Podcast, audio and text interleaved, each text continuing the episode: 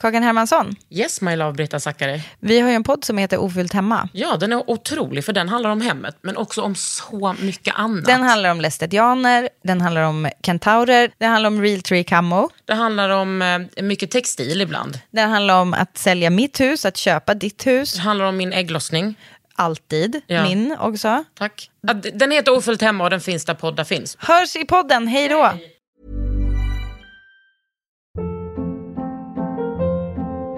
Hold up. What was that? Boring. No flavor. That was as bad as those leftovers you ate all week. Keke Palmer here. And it's time to say hello to something fresh and guilt-free. Hello Fresh. Jazz up dinner with pecan-crusted chicken or garlic butter shrimp scampi. Now that's music to my mouth. Hello Fresh. Let's get this dinner party started. Discover all the delicious possibilities at HelloFresh.com.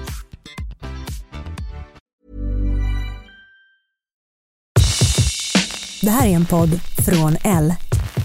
Hej, det här är Kakan Hermansson. Jag har en podd som heter Under huden och den ska du lyssna på nu. För idag kommer Sanna Sundqvist hit för andra gången och vi pratar lite om hur det var när hon fick sin son Vide. Vi pratar också kanske lite för länge om mens och det ber jag om ursäkt för nu i förhand. Men resten är jättebra. Hej! Under huden med Kakan Hermansson.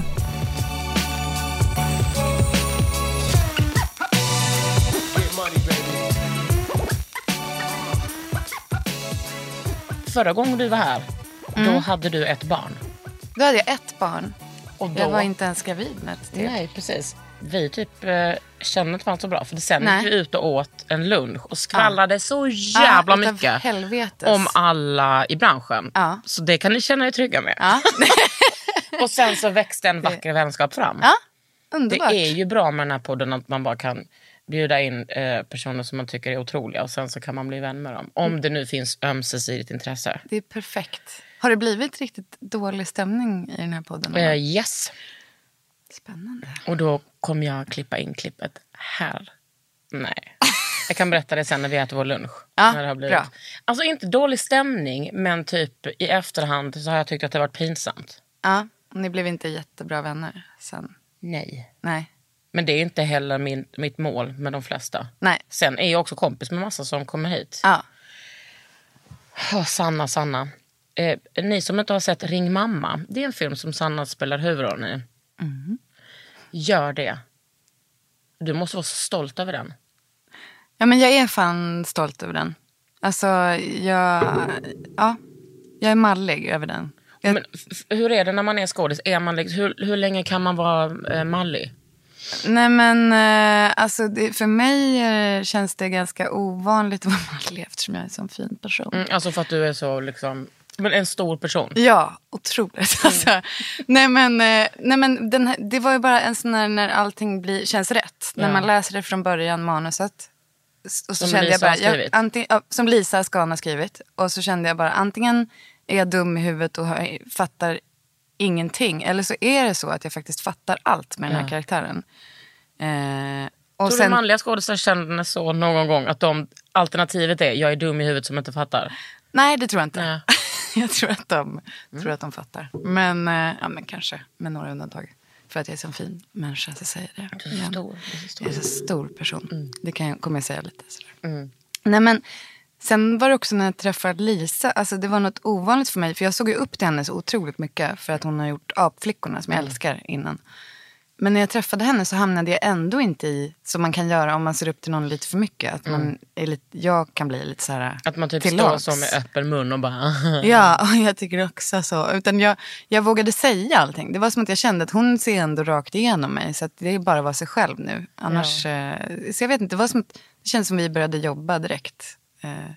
Men hade hon, alltså när hon skrev manuset, var det som att hon bara Sanna Sundqvist? Hade hon liksom dig in mind, eller hur funkade det?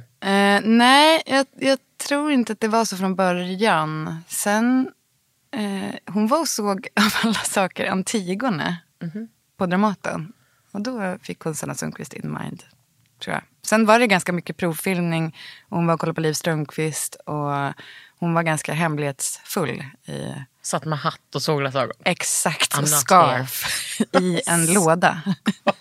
Så jag visste inte om hon var där eller inte. Precis.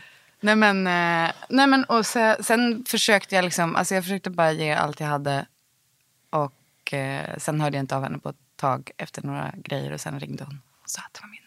Uff, kissade du på dig? Ja, men i princip. Och sket ner mig själv. Alltså, ja. Och sen bara smordade du in dig? Ja, i bajset. Ja. Och så spydde jag. Och så smorde jag in mig i det. Och här sitter vi nu? Ja, så är det. Men jag, det känns otroligt skönt. Det känns fritt från skam, den filmen. Att jag bara kan säga, se den här utan att behöva säga. Men du behöver inte tänka på det där. Jag tänker inte på mina helt så perfekta bröst. Alltså, nej, det behöver alltså, inte tänka på. Försök tänka på något annat. Försök tänka bort det att jag är... Nej, men det är ju sjukt hur du kan ha såna bröst. Alltså exakt den där repliken, som, eller det som du sa nu, det har vi lagt in. Det kommer jag säga i Liv Strömqvist tänker på sig själv, som kommer nu sen. Varför det? Det är för att vi har lagt in en bröstscen till mig där. En bröstscen? Ja. Och har du fortfarande såna bröst? Nej, alltså... ja. Det är typ som... Jag ska säga, det är som typ en gravitationens under. Att du har ammat... Eller ammar du Vide? Ja, men inte just nu. Inte längre. Nej. Jag ska börja sen igen, jättekonstigt. Men, alltså när han är 3-4 så tar jag upp det. Då tar jag upp det igen.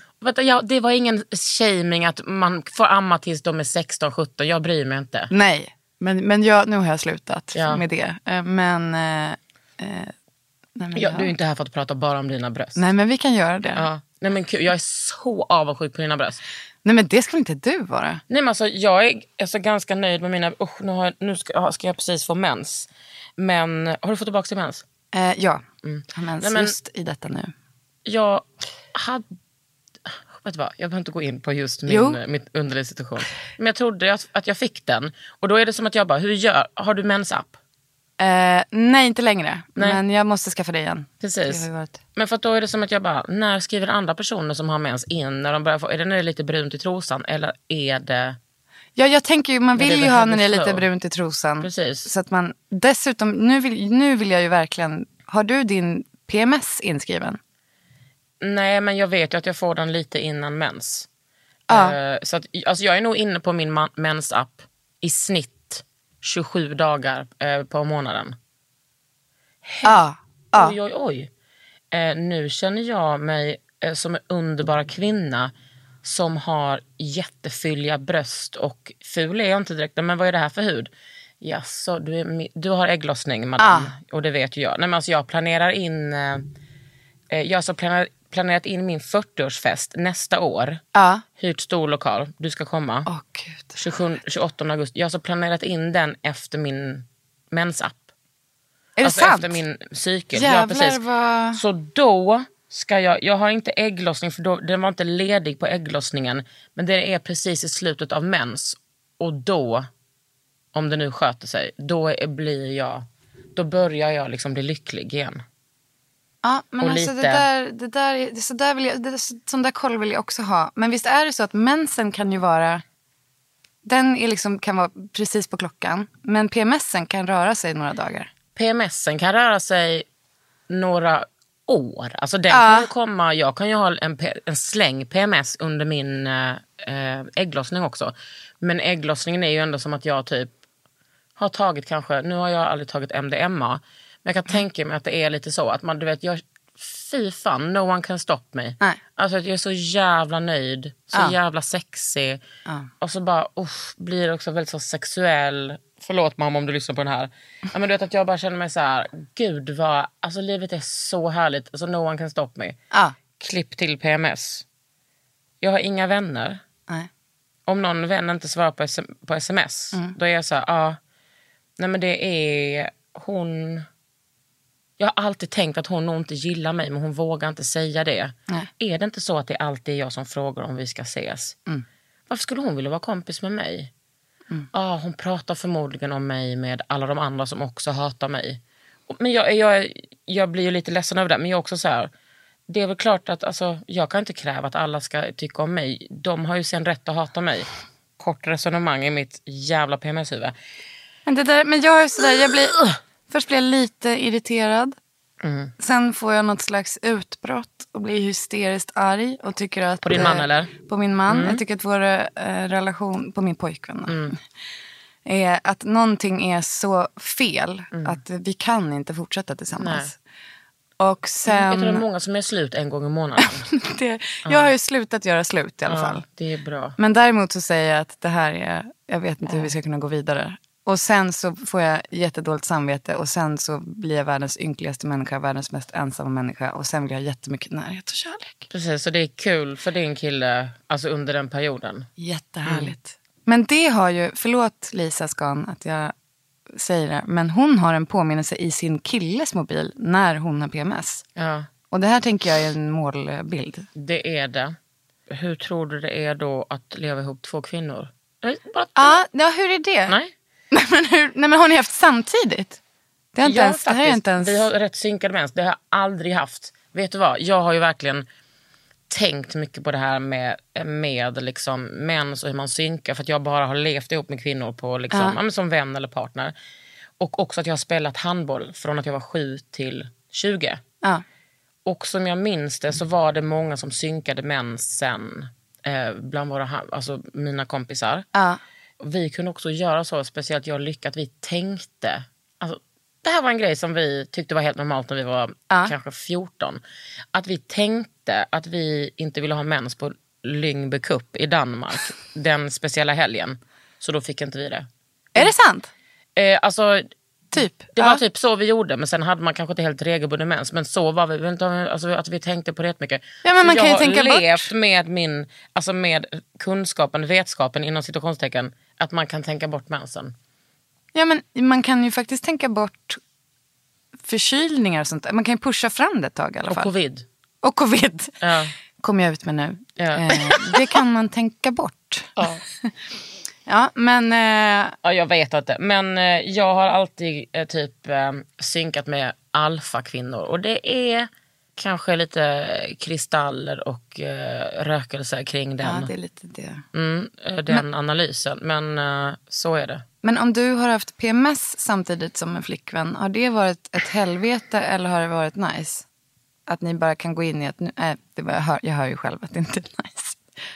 Under vilka omständigheter skulle det vara nice? Nej, jag tänkte om det bara så här, nu skiter vi allt, äter bara glass och dricker sprit. Det beror på vad man har för, vad ska jag säga, för insikt om att man har PMS.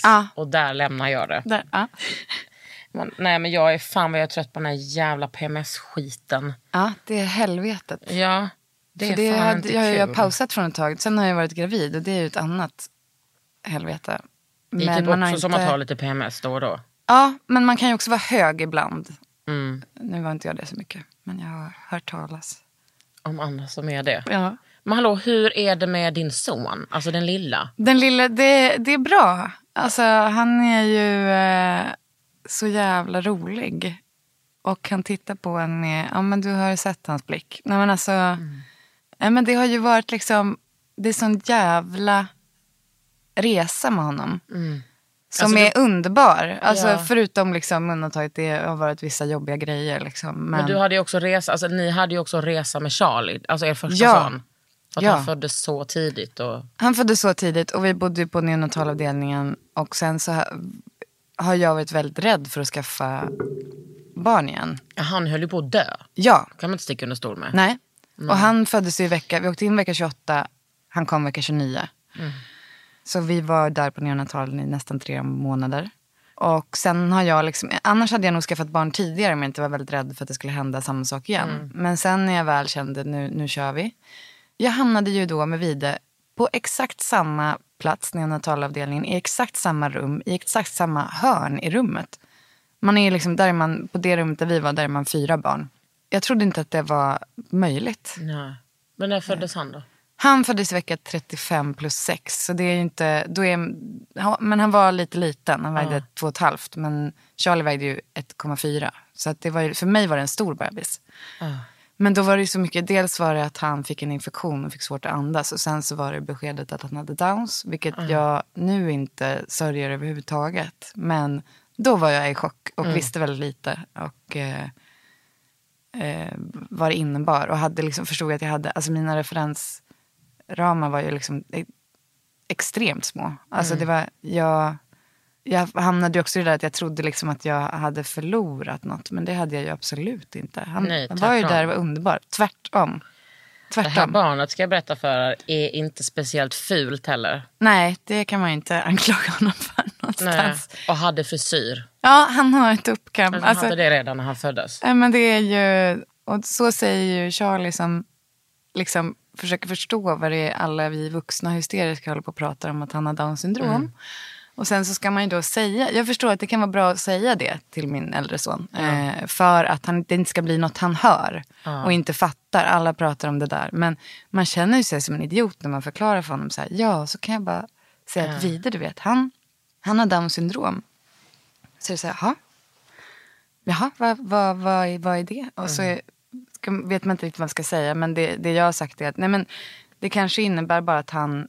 En del saker kanske tar längre tid att lära sig och andra saker tar inte alls det. Och sen blir jag bara tyst och vet inte varför man ens ska säga det i det här läget. Men det är ändå bra att säga det, tänker jag, för att folk är så sjuka i huvudet. Ja, det är bra att säga, verkligen. Men sen har det ju varit liksom, så jag har försökt förstå det här på olika sätt. Dels har det varit så här, mamma, nu vet jag vad Down-syndrom är. Det är den där burken ni har inne i skafferiet. Nej, för man säger också att det är något man har. Ja, det är så, just det. Och sen har han också sagt... Men Vide, han har ju tuppkam för han är en så pass speciell människa. Yeah.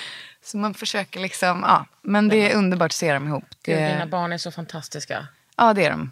Och så gulliga. Ja, de är så jävla gulliga. Också väldigt lika dig. Ja. Nej, men det... För att du och din kille ser likadan ut så att det är svårt att... Jag tar skillnad på... Nej men det är ju helt, det är helt märkligt vilken annan plats jag är på nu med Vide än vad jag var bara för 9 månader sedan. Nu är jag 9 månader. Och ditt lugn nu. Och ditt stolthet. Ja, nej men det är sån skillnad. Och det är så många som har hört av sig som är där jag var då. Och nu fattar jag att nu är man som en guru. Nej men nu... Ja. Nu är man på en helt annan plats. Ni är ju också med i en sån internationell klubb. Ja, det är ju, alltså det är ju helt magiskt med sociala medier som kan vara så jävla jobbigt på massa sätt. Mm. Men att de här barnen får synas och att människor får se att det finns ingenting att vara rädd för. Mm. Det betyder ju så jävla mycket för dem. Mm. Så att alltså först var jag ju liksom osäker om jag skulle prata om det här offentligt så tidigt, men alltså den kärleken vi har fått är ju helt... jag är helt förstörd av liksom hur kärleksbombad jag har blivit. Och också folk som är av sig som har syskon som har dans, som är så här... Det här är min största trygghet i livet. Ja, alltså jag tänker syskonaspekten. Det känns som någonting som man... Det är någonting som jag bär med mig med så här... Alltså andra barn med funktionsvariationer, att det finns en sån stolthet bland syskonen så här, du rör fan inte mitt syskon. Nej. Att det är liksom en sån alltså det är en sån kärlek. Nej men det är inte klokt. Det är liksom eller det är inte klokt. Men jag hörde till exempel om en syrra som skrev så fint om sin syster som har Downs, som hennes största önskan var då hennes syrra som har Downs att få bli mamma. Mm. Men så har hon inte blivit det. Men hennes syrra har fått barn. Och hennes syrra sa att så här, gud vad snurrigt det här blev. Men min syrra har älskat de här barnen mer än någon mamma någonsin kan älska sina egna barn. Hon älskar mina barn mer än vad jag själv älskar mina barn. På riktigt alltså. För jag har inte kraft så att det räcker. Och älskar på det sättet. Mm. Och jag har pratat med en mamma som har 3... vuxna barn nu, systrar, varav en har Downs.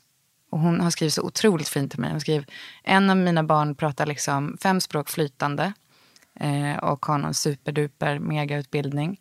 En är en högt uppsatt chef, konstnärledare för ett klädföretag som är väldigt stort här. Mm. Och så har vi Märta och vem tror du mår bäst? Mm. Det är liksom, det är Märta som älskar sitt liv, älskar sin kille, älskar sin lägenhet, älskar sina kläder. Mm. Alltså, det är verkligen, vad är det som är viktigt? Är det IQ eller är det välmående? Och vad egentligen, alltså, Jag känner Vide har ju, man låter ju religiös, men det, han har lärt mig mer än någon annan. Och, alltså Vide har lärt mig också. Ja. Och jag är ändå uppfostrad i en sån familj, om det har jag sagt till dig, där det är så, jag, Karin och Kristina, alltså det här, alltså ett mantra, ett tjat, alltså, alltså människor som är liksom, som har Downs eller andra variationer, de är heliga, alltså de är gåva från Gud. Så det är jag uppvuxen med. Och du vet, när de har ju också informerat oss tidigt att så här, men det finns människor som kommer vara så här otrevliga mot sådana sorts människor, alltså som kommer häckla dem, håna, och det är liksom, det är det mest förbjudna i världen.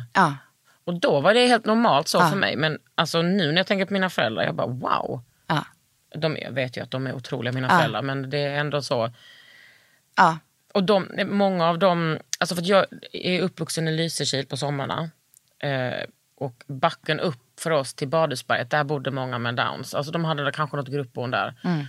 De var också aktiva i en orkester som hette Karlssons orkester, spelade musik, alltså legendariskt band. Och så vi träffade liksom på rätt många sådana typer av människor. Och de var så väldigt fysiska och kramade oss. Och vi såg hur andra barn liksom blev så stela. Och mina föräldrar bara, alltså man kramar tillbaks. Det är inget, alltså man kramar tillbaks. Det är liksom inget... Nej. Ja. För det är så jävla...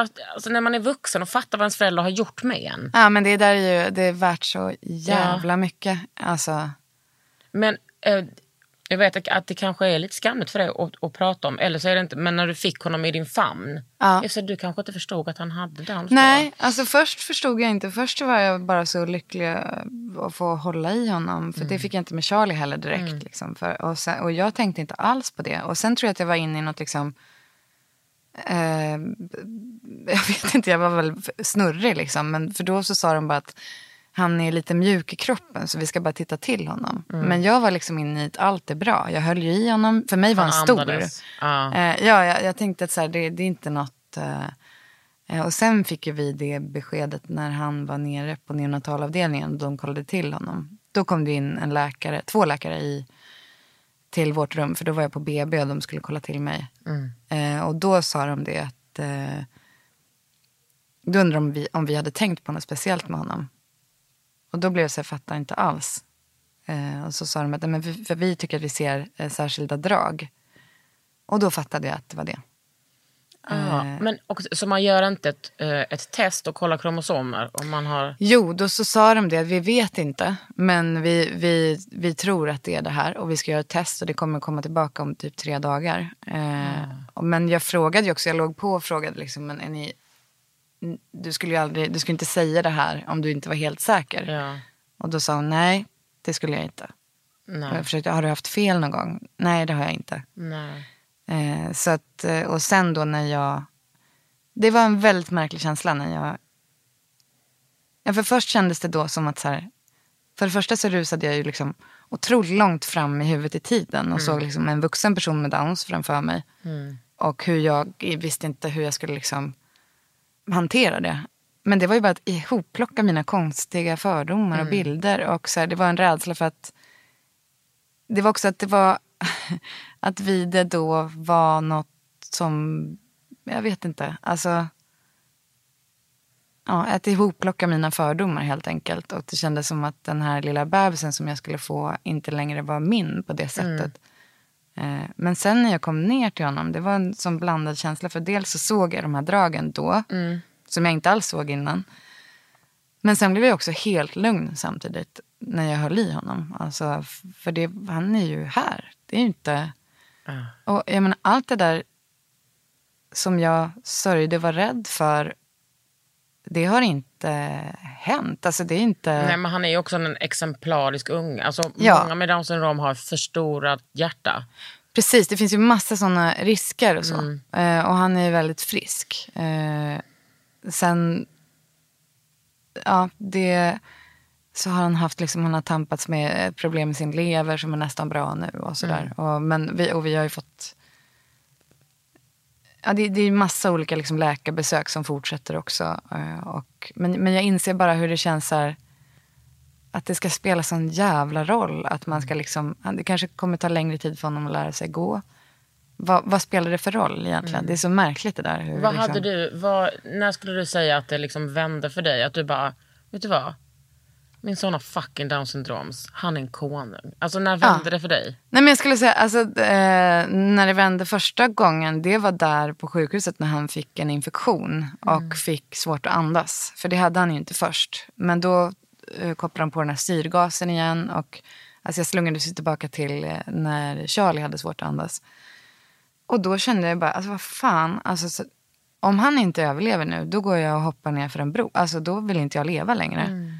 Och vad är det jag håller på med? Alltså, det här syndromet, vad är det för någonting? Alltså det här är ju Vide. Mm. Så kändes det då.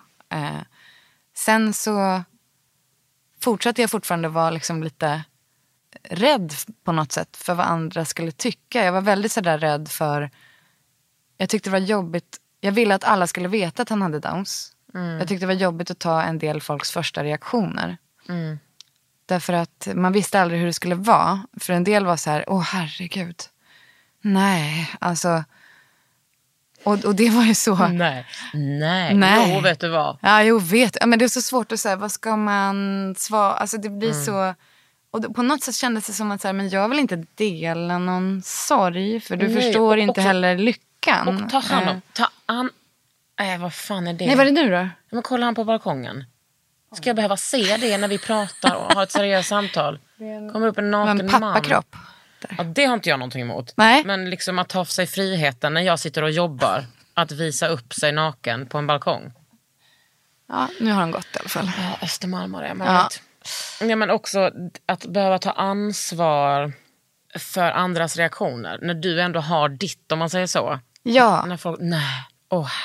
Nej, men det är ju, och det var så skönt, för jag gick till Svenska Downföreningen och pratade med dem ganska tidigt. Mm. Och då var det en som jobbade där som har en dotter som har Downs också. Och det var så skönt, för då så sa jag det. Just nu är det lite jobbigt att berätta för folk. Och hon bara, du vill inte få den här. Och så la hon bara huvudet på sned. Mm. Och det kändes så skönt. Jag bara, nej just det, exakt. Mm. Men nu är jag överhuvudtaget inte rädd för folks reaktioner. Nej. Eller att någon skulle liksom titta på honom och tänka, oj. Jag tänker mer att man kan bli besviken på människor som man älskar. Ja. Som gör en typ, vad får man säga, felaktig reaktion. Och man bara, nej, usch, jag vill inte ha dig i mitt liv som, om du ska reagera sådär. Att man så här dömer folk utifrån deras... Ja, men det är precis, det är ju svårt för det är, man kan bli väldigt förvånad över folk i ens närhet när det händer saker. Vissa är liksom, visar sig vara fantastiska och andra kanske inte har lika bra koll på saker. Helt enkelt. Säger så. Om man uttrycker det på det sättet.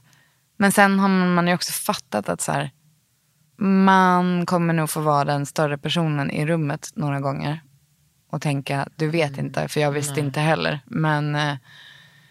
Och det känner jag ju själv när det är folk som har skrivit till mig som själva har Downs. Som skriver så här, Sanna, det kommer gå jättebra, du behöver inte oroa dig. Och det är så bra att de skriver till mig. Nu känner jag så här, vem fan är jag att sitta och bara... Och sen känner jag så... Alltså, då känner man ju, det här är ju helt absurt liksom. Att det är en grej. Men, alltså personen med Down skriver det till dig? Det kommer gå bra? Det kommer gå bra, du behöver inte oroa dig. Men då kan man ju bara... Alltså, man bara, förlåt för att jag ens tänkte en enda tanke. Ja. Under huden.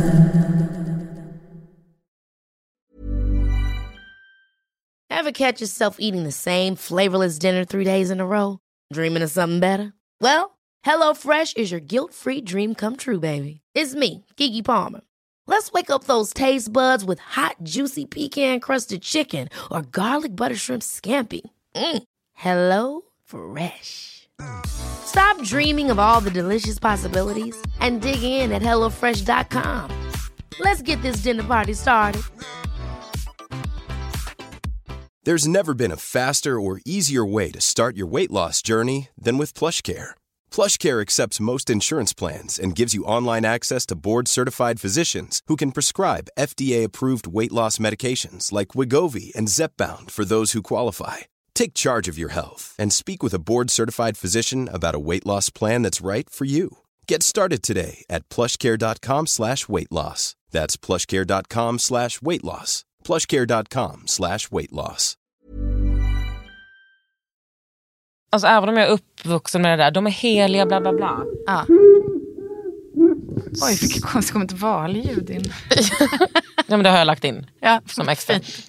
Nej, men så har, alltså, man ska ju inte glorifiera heller. Klart att det finns massa svårigheter. Men jag såg den här dokumentärfilmen om den här Down syndrom-tjejen i Göteborg, tror jag hon bodde i. Ja. Alltså, de har följt henne från att hon var jätteliten till samtiden. Jag har inte sett den, jag får skämmas. Otroligt. Ja. Och då var det som att jag bara, alltså jag skämde så mycket av mig själv. Jag bara, jaha, Down syndrom-personer kan självklart också ha olika, alltså lågt och högt typ. Ja. Alltså smarthet eller liksom grad av störning, alltså... Precis som vi, normalstörda. Precis som vi. Eller jag är ju inte normalstörd, men du är ju normalstörd. Ja. Jag har ju ändå lite... Ja, men jag är ju också en otroligt stor människa. Det är också att du är en stor människa, absolut. Ja. Nej, men att jag bara, åh gud, att jag bara klumpat ihop personer så. Ja, men det är ju, man gör ju så, alltså det är ju...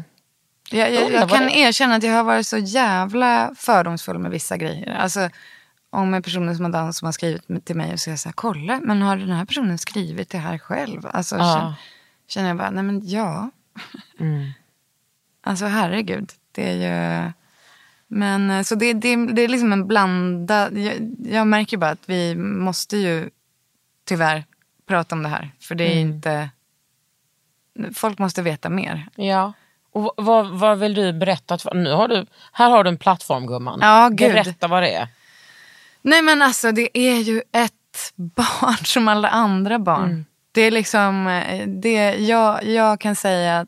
Jag kan säga, alltså jag tycker att det är så jävla sorgligt att välja bort barn som har dans. Jag tycker att det är liksom, man gör det redan i magen. Ja. Mm. Om man nu vill ha barn så är det ens barn. Och i Danmark är det nästan nu. Vet jag inte om jag har rätt, men jag tror att jag läste igår att det förra året föddes det 18 barn i Danmark med Downs. Det är nästan på att ta bort det där liksom. Och i Sverige? Det vet jag inte, men fler i Sverige. Men det är nästan en odiskutabel strategi som man har alltså nu för tiden. Jag hade några kompisar som de födde sitt barn i april, men de gjorde ett kubbtest eller vad det var och fick situationstecken dåligt på det. Mm. De bara, okej, men då vet vi det att så här, då kanske vi får ett barn med Downs eller liksom, bara det inte har något sånt stort hjärtfel. Men de var liksom helt, de bara, ja men vi välkomnar det här barnet. Ja. Och att det liksom är ovanligt att tänka så. Ja, nej men det är ju faktiskt helt extremt. Är det då för att man tänker, alltså jag fattar ju oro för barn är ju liksom ett A i ens liv när man har barn. Men att det är... Tror du att folk tänker att det är så sjukt mycket mer jobb? Ja, alltså dels tror jag att de tänker det. Att deras liv kommer liksom stanna upp på något sätt. Men sen tror jag också... Om jag går till mig själv så fanns det en rädsla att... att det här syndromet tar bort personen. Mm. Att det är ett syndrom som tar över och att det är inte lika mycket en person. Mm. Och det är så fel så att det är inte klokt. Mm. Men för så är det för många. Att man bara ser syndromet. Ja, så är det för många. Ja, men det är ju väl, det är så, det är liksom, nu blir man pastor som predikar igen. Men det är så jävla viktigt att vi är olika, punkt. Ja. Och liksom många också av de som har Downs utan dra eller även kam har skills som är att man har lättare att njuta av livet. Vad fan kan man mer önska sig? Också mycket mer så bortkopplade från normer upplever jag. Ja, och alltså finns det något mer intelligentare än att liksom ha njutningsskills? Alltså jag vet inte. Men jag tycker också att det, alltså jag menar, nu är jag ju inne i neuropsykiatriska funktionsvariationssvängen eftersom jag har det. Mm. Men jag tycker också att gemene person tycker jag ganska, när jag berättar om det, antingen sägs så helt stupid, men det har jag nog också lite av. Jaha, okej. Okay. Eller att det är så här, det är så många som har diagnos nu. Mm. Ja, alltså det är inte så konstigt för att vi är ju inte, det är klart att vi är ju helt, det är nog, alltså varför skulle det inte vara vanligt att ha typ Asperger, liksom, eller befinna sig på spektrat eller ha ADHD, alltså folk är så blockerade. Ja. Jag var ju bara, man kan ju inte alls jämföra liksom den sortens diagnos med Vides diagnos, men det är ändå Ja, nej men det är, och folk är ju så jävla rädda. Vad det heter, funkofobi eller vad det heter. Det heter det. Så är det ju. Alltså, det är ju... Men, och jag vet att jag själv har sett... Jag såg en pappa som gick med ett barn som hade Downs när jag var gravid. Mm. Som höll i ett barn som hade ett utbrott då, som alla andra barn. Mm. Men jag kan säga att en känsla i mig var att jag blev rädd när jag såg att hans barn hade Downs. Alltså, och det är ju... nu är det så långt borta så det är inte sant. Det är liksom inget att vara rädd för. Nej. Det är ju lite att vara rädd för om barnet har problem. Alltså, men det kan ju alla barn ha. Ja, det kan ju alla barn ha. Och det kan ju hända... Det är ju, herregud, vi alla kan liksom bli påkörda av en bil. Eller bli... Alltså, verkligen, på det sättet. Men just för själva syndromet, liksom själva personen som är liksom lika mycket människa som alla andra. Om inte mer. Om inte mer, om jag ska säga så. Ja. Och jag längtar så mycket att få följa hans... liv, alltså. Ja, det gör jag också. Otroliga. Charlie och, alltså... Oh. Ja, de två ihop kommer ju vara oslagbara, känner jag. Mm. Energi finns. Attityd finns. Hur skulle du säga att det går med din energi? Alltså... Att vara småbarnsmamma och har börjat jobba och ska sätta upp en grej på Dramaten. Precis. Nu kommer jag Liv Strömqvist tänka på sig själv. Det är en nyskriven pjäs som hon har gjort. Ja, precis. Och det är Ada Berger som liksom sätter ihop hennes texter och, sådär, och skriver också. Och du måste berätta, för först så gjorde ni en pjäs som hette Liv Strömqvist tänker på... dig. Ja. Och vilka skådespelare var det? Då var det jag, Anna Gill, David Bok, Erik Stern... Så då var vi 4. Jag har tänkt så mycket på senaste. Ja, han är ju gudfar till Vide också. Och Charlie. Du är väl också, är inte du gudmor till hans barn? Jajamän, till Ebba Malou. Vera och Malou. Jag är också gudmor till Ebba. Gud vad jag lät sig fel. Det går bra. Jajamän, till Ebba som är fel namn. Ni hör vilken god gudmor. Ja. Så stor person. Mm. Jag har tänkt på honom mycket för att jag har läst Jag får upp till mor och ner till bror. Men du vet alla de där. Ja. Det här är en karaktär som jag bara... Erik ska ju spela den här personen. Såklart. Alltså... men det är också för att du pratar om honom som jag tänker att han är helt otrolig. Ja, men han är underbar. Mm. Nej, men alltså nu får jag ju spela med mina bästisar. Erik Stern och William Spetz. Ja, han ska... Nej, men det är ju sjukt. Nej, men det är helt sjukt. Är det ni 3 på scen? Nej, vi är 8 på scenen en gång. Så det är vi 3 och så är det Lotta Taylor. Tala inte om detta. Att du ska jobba med henne. Ja, alltså, nej men det är så sjukt. Jag vågar inte ens bjuda in henne till podden. Nej men det är klart att du ska bjuda in Lotta. Lotta är underbar. Lotta, och dessutom vet du, när Lotta var ung så var vi väldigt lika varandra. Vi ville ju spela mor och dotter någon gång. Alltså det måste bara få hända. Gud, jag får gå så det var tänka tanken. Nej men jag har så mycket respekt för henne. Nej men, men du vet, hon kan ju fråga vad klockan är och så låter hysteriskt rolig och dramatisk. Jag vet. Nej men alltså, det är Lotta, det är hon på scen. Vem är det mer? Sen är det Per Svensson. Han är också så jävla rolig. Jag har aldrig träffat en mer positiv människa. God, han är en sån som tar... Alltså man kan ju säga att några liksom tar med sig det negativa till jobbet. Att man ska inte göra det. Han kommer in med en sån positiv energi som är... Alltså det är så genuint positiv människa. Fan vad skönt att jobba med en sån. Och så jävla rolig. Och roligt att ha den kroppen. En äldre... man som vi kan placera i den här föreställningen där det behövs på ett roligt sätt. Förlåt Per, du är så mycket mer än en kropp, men alltså han är så underbar. Och sen är det Nina Dan som jag hörde fel på först. Hon har gått ut scenskolan i Göteborg nyss och hon är så jävla rolig.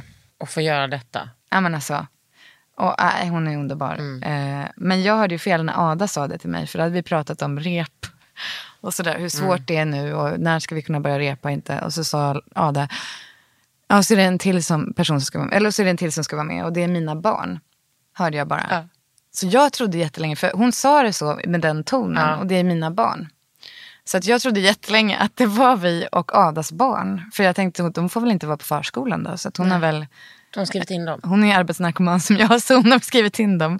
Men sen visade det sig att det var Nina Dan.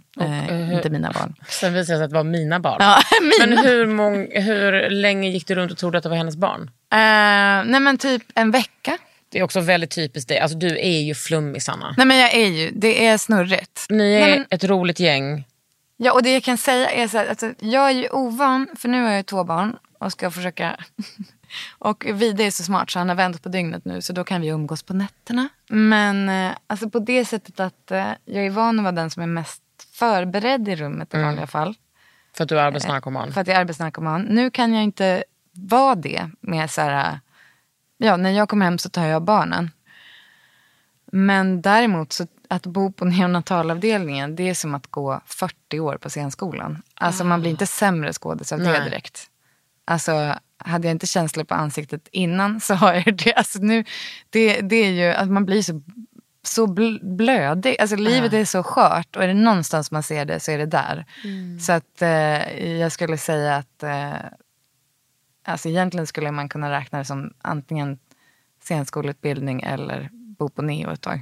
Ja. Och så får man välja vilket... Så tror jag ändå att de flesta väljer sen. Jag tror också det. Lite med prestigefyllt också. Ja. Och nu repar ni så här tisdag till fredag och bara repar, eller? Ja, nu repar vi tisdag till lördag och vi bara slänger det ur oss idéer hit och dit. Ada Berger som regisserar är väldigt så här... Hon är ju någon slags ybermänniska. Jag förstår inte hur det är möjligt. Hon är trevlig, snygg, chef på Unga Dramaten, rolig som fan, snäll. Ja, det är då hon blonda. Ja. Hon är underbar. Ja, nej men det är sjukt. Alltså, och man får bara...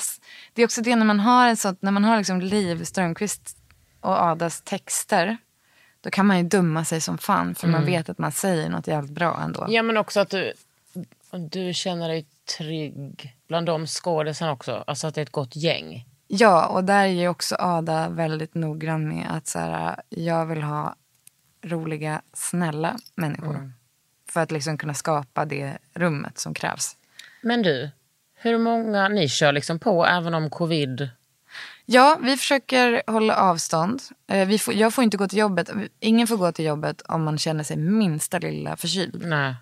Så därför är jag ju livrädd för att bli förkyld. Sen har ju vi också förstått att vi kommer få ha en process när vi spelar att folk kommer vara borta och då får vi lösa det på något sätt. Alltså förhoppningsvis kan vi lösa det på ett kul sätt så att man nästan hoppas att någon är sjuk när man kommer och kollar. Och sen är det bara 50 pers i publiken. Vi får se om vi får ha fler. Ja, så det är en utmaning för det är ju humor. Man vill ju inte... Men alltså det var så kul. Det var första gången jag såg dig och på Liv Strömqvist tänker på dig. Den, alltså du vet, jag skrattade hela tiden. Ja, fan vad roligt. Får hoppas att det blir likadant nu. Ja, men och nu är det jävligt spännande. Det är ju från Livs bok Den rödaste rosen slår ut. Mm. Och det handlar ju om så här, vår människors... I vår tid, vi är så besatta av att kontrollera saker och kontrollera de här 2 krafterna som vi inte kan kontrollera. Love. Vad sa du? Love and death. Jag bara love and money. Love and money. Ja, men, det är helt sjukt. Vi har aldrig varit så dåliga på att dö. Och nu börjar vi tappa förmågan enligt vissa forskare att bli kära. För att vi tror att vi kan kontrollera det här. Så att vi börjar sluta känna. För vi är liksom sämst på det här. Som vissa då, som jag också tror på. Så här, när det gäller kärlek att bara så här... Oj, nu blev jag kär som fan. Så att jag kapitulerar nu och bara ser vem du är. Istället ska vi nu så här, välja någon som passar in i ens liv. Och då egentligen så här, välja oss själva. Om man kollar på Tinder eller vad som helst. För att man tror att man är kompatibel. Ja. Och, med den som är lik en själv. Precis. Ja, det är sjukt. Så jag känner mig det är så mycket det här att liksom älska sig själv så mycket att det blir skevt. Ja, men det är ju liksom nyliberalismen faktiskt. Det är ju liksom välja. Och man ska ge lika mycket som man ska få. Det ska vara, men kärlek är ju inte ekonomi. Det är inte så det funkar. Kärlek, alltså vilken grej. Och där kan jag känna, där har ju Vide lärt mig att så här, för inför Vide var det kan jag säga, det är något som har hänt. När allt som man inte tror ska hända händer. När Vide kom och jag fick veta att han har den här diagnosen och så här, när jag bara fick kapitulera inför det. Säger man kapitulera? Ge upp. Det gör man. Kasta ner sköldarna. Acceptera. Ja. När jag bara... För det var jag ju tvungen att göra då. Det är bara att nu jag, vad fan är det så här och här är du. Och då släppte jag liksom garden. Och så är det en kärlek som är så jävla ren. För att jag bara ser vem han är. Vilket gjorde att det blev liksom lättare för mig att älska Charlie mer också. Mm. Därför att jag fattar vad det handlar om. Och så här, jag hade inte lärt mig det här om inte Vide hade kommit, kan jag säga. Mm. Men har du blivit en annorlunda person i typ att men du säger att du är arbetsnarkoman. Mm. Att du så här, alltså jag tänker att arbetsnarkomaner är personer som försöker kontrollera sin värld. Ja. Men har du förändrats på det sättet också, förutom att du inte kan vara arbetsnarkoman? Ja, alltså jag har förändrats. Jag skulle säga att jag har blivit liksom, ja men på riktigt den här gången så fattar jag att det finns saker som är så mycket större. Mm. Som jag kanske sa att jag fattade med Charlie, men jag kanske inte fattade det helt och hållet. För att jag höll fortfarande kvar vid något. Alltså man blir ju, jag skulle säga att jag har blivit ödmjukad av det här. Och du är ju ändå liksom jag pratade om dig häromdagen, jag bara, hon är så otrolig för att hon är liksom inte en som en skådisperson. Alltså du är ju liksom den, alltså visst att du har, alltså att du är en skådis på det sättet i din person, men du är så himla ohierarkisk. Ja. Och så är du inte en cooledole. Nej, men jag kan inte vara cool om jag inte försökte det, för att jag är så himla, jag har inte det i mig. Men alltså, jag menar, du har ju inte gått från natt till dag som person. Alltså du var ju inte en vidrig person innan och sen blev du ödmjuk. Nej. Kul att du säger det, Kakan. Det är nej, vad fint. Exakt så jag tänkte mig själv.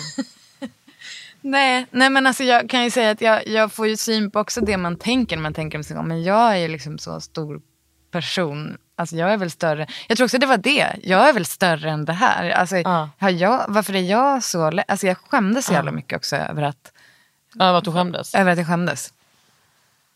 Mm. Men hela din omvärldsanalys måste ju förändras för att du applicerar dina egna tankar på andra. Att du bara, gud, folk är så jävla små. Ja, men så tänker jag ju hela tiden. Jag tänker ju så. Ja, men det är precis. Men du är ju här uppe. Då. Jag vet. Lite nästan som en gudinna. Ja, det skulle jag säga. Åh gud, sök hjälp, Kakan Hermansson. Nej, men gud, nu skulle jag säga något som det är så liksom färdig i det här, men jag tänker att... Men det är det som jag tycker är härligt. Ja.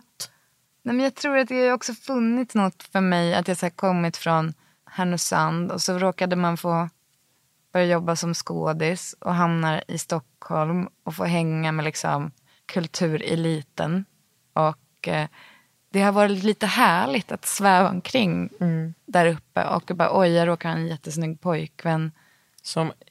snygga möbler. Som har snygga möbler. Oj, vi fick en fin hyresrätt vi fick. Och jag har fått syn på de där grejerna när Vide kom. För att då var det som att... Fast när du säger så, Sanna, då låter det som att du aldrig har haft ett enda problem i ditt liv. Och jag vet att det inte är sant. Det är absolut inte sant. Nej, men jag menar ju... Om vi säger, om jag bakar ihop allt till... Nej, men det har inte varit toppen. Och sen... Men sen har jag liksom hamnat då på en plats i liksom Stockholm där det har, utåt sett har varit Stockholm. Ja, men man kan ju bli lite thirsty. Alltså man kan bli lite så här, eller mer inte thirsty, men typ tappa hakan lite av att, snälla, jag befinner mig också där på många sätt. Att man bara, man normaliserar ju också det ganska snabbt. Ja. Att vara en person i det sammanhanget. Verkligen. Ja, men det är ju liksom, fan, jag skulle vilja... Ja, jag tror att det är därför man blir så att... Alltså när jag var ung och tänkte så här, men gud, kände sig jag bara kompisar med varann. Jag vet inte om jag formulerade det så, men att man tänkte typ så här, de är kompisar. Men nu, alltså alla mina kompisar är verkligen inte kända. Men jag dras ju till sådana som dig för att man märker att du är real. Och att man kan så här förstå, det finns en sån... Jag Nor var med i podden och att prata om så att vara offentlig kvinna och att hon bara, nej, men alltså det var ju ingen som sa till mig, det är ingen som säger till en hur det är att vara en offentlig person. Nej. Om 7 år kommer alla veta vem du är, alla kommer kolla på dig efter gatan, alltså du vet. Nej, det där är och vara en offentlig person som får barn också som det har varit för. Ja, precis. Men du har fan skött det där alltså bra. Jag känner mig stolt över dig. Du har gjort det där bra alltså. Ja, men fan. Men jag är så jävla stolt över ser liksom, nu följer jag ju andra mammor som har barn som har Downs på Insta och som har liksom så här, som har kommit ännu längre och har frågestunder liksom på Insta-story. Ja. Och folk är så jävla okänsliga ibland. Men hon tar ändå med de frågorna. Men tar med de frågorna och svarar liksom helt så jävla... Det är som en mamma som jag följer som heter Kind Emily som har 4 pojkar, 2 Downs. Mm. Och då kan det vara såna frågor som är så här... Men hur orkar du 2 barn med Downs? Eller hur är det? Alltså formulerat på ett drygare sätt. Hon är så jävla... Bara så jävla fint, så himla storsint. Ja. Mm. Och ser de där pojkarna tillsammans är bara... det drömmigaste någonsin. Men jag tycker också att man kan, alltså man, det vore ju bra också om människor som inte har några Downs-personer i sitt liv följer sådana konton så att det inte är bara ni som har det. Verkligen, jag menar det, och verkligen så. Det är det man vill. Ska du skriva en bok, tror du? Ja, det tror jag. Ja. Någon gång. Det är så mycket jag vill skriva som ska komma. Ja, men vi är ju ganska unga. Vi är ganska unga. Alltså jag menar, vi har ju tid. Och det var också, men det var också någon mamma som skrev så roligt att så här, nej men när ska det liksom komma humor för oss? Ja, nu har jag liksom problem med det här uttrycket funkismammor. Jag vet inte ens vad jag tycker om det än. Nej. Och jag vill inte heller döma ut det på något sätt. Det kanske är jättebra. Mm. Alltså, du måste få testa fram. Jag måste testa mig fram lite och se hur saker känns. Men hon skrev i alla fall, kan inte komma någon humor för oss? För ni andra mammor kan vara trötta, men jag måste hela tiden känna att jag är utvald av Gud. Ja. Och det tyckte jag var väldigt roligt. För man blir ju också religiös i något sånt där. Men det skulle vara intressant också att göra lite humor om det. Men jag måste få mer erfarenhet och förstå lite mer. Jag är liksom så ny på det sättet. Du är nyutvald av Gud. Nyutvald av Gud. Fan vad fint. Fast han har nog alltid sett mig. Samma här faktiskt. Gud, jag är ju kristen. Ja, men... Det är ju ganska härligt att vara det faktiskt. Är du kristen? Jajamän. Jag vet, det är många som är förvånade. Men jag är inte så förvånad egentligen. Alltså. Men jag är ju... Du vet att jag döpte mig när jag var 8. Jag är den enda i min familj som är döpt. För att du sökte dig aktivt i kyrkan när du var 8? Jag grät mig till att få döpas. Men det var en... Alltså vet du, jag var livrädd för helvetet. Och du var nosad på det hela tiden? Ja, det var ju där. Men jag läste Bibeln högt på kvällarna.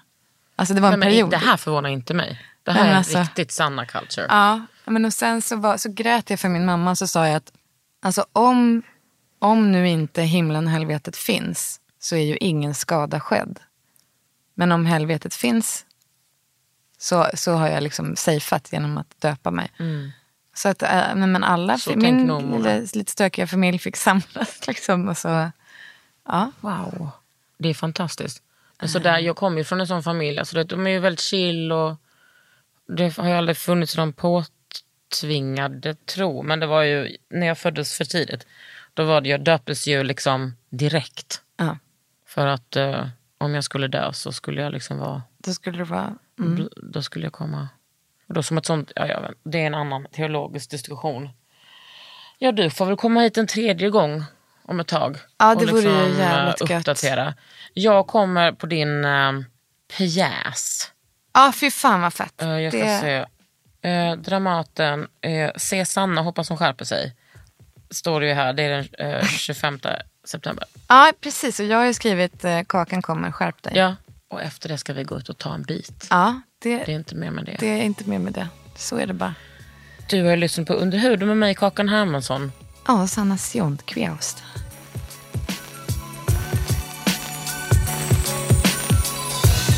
Du har lyssnat på Under huden med Kakan Hermansson. En podd från L.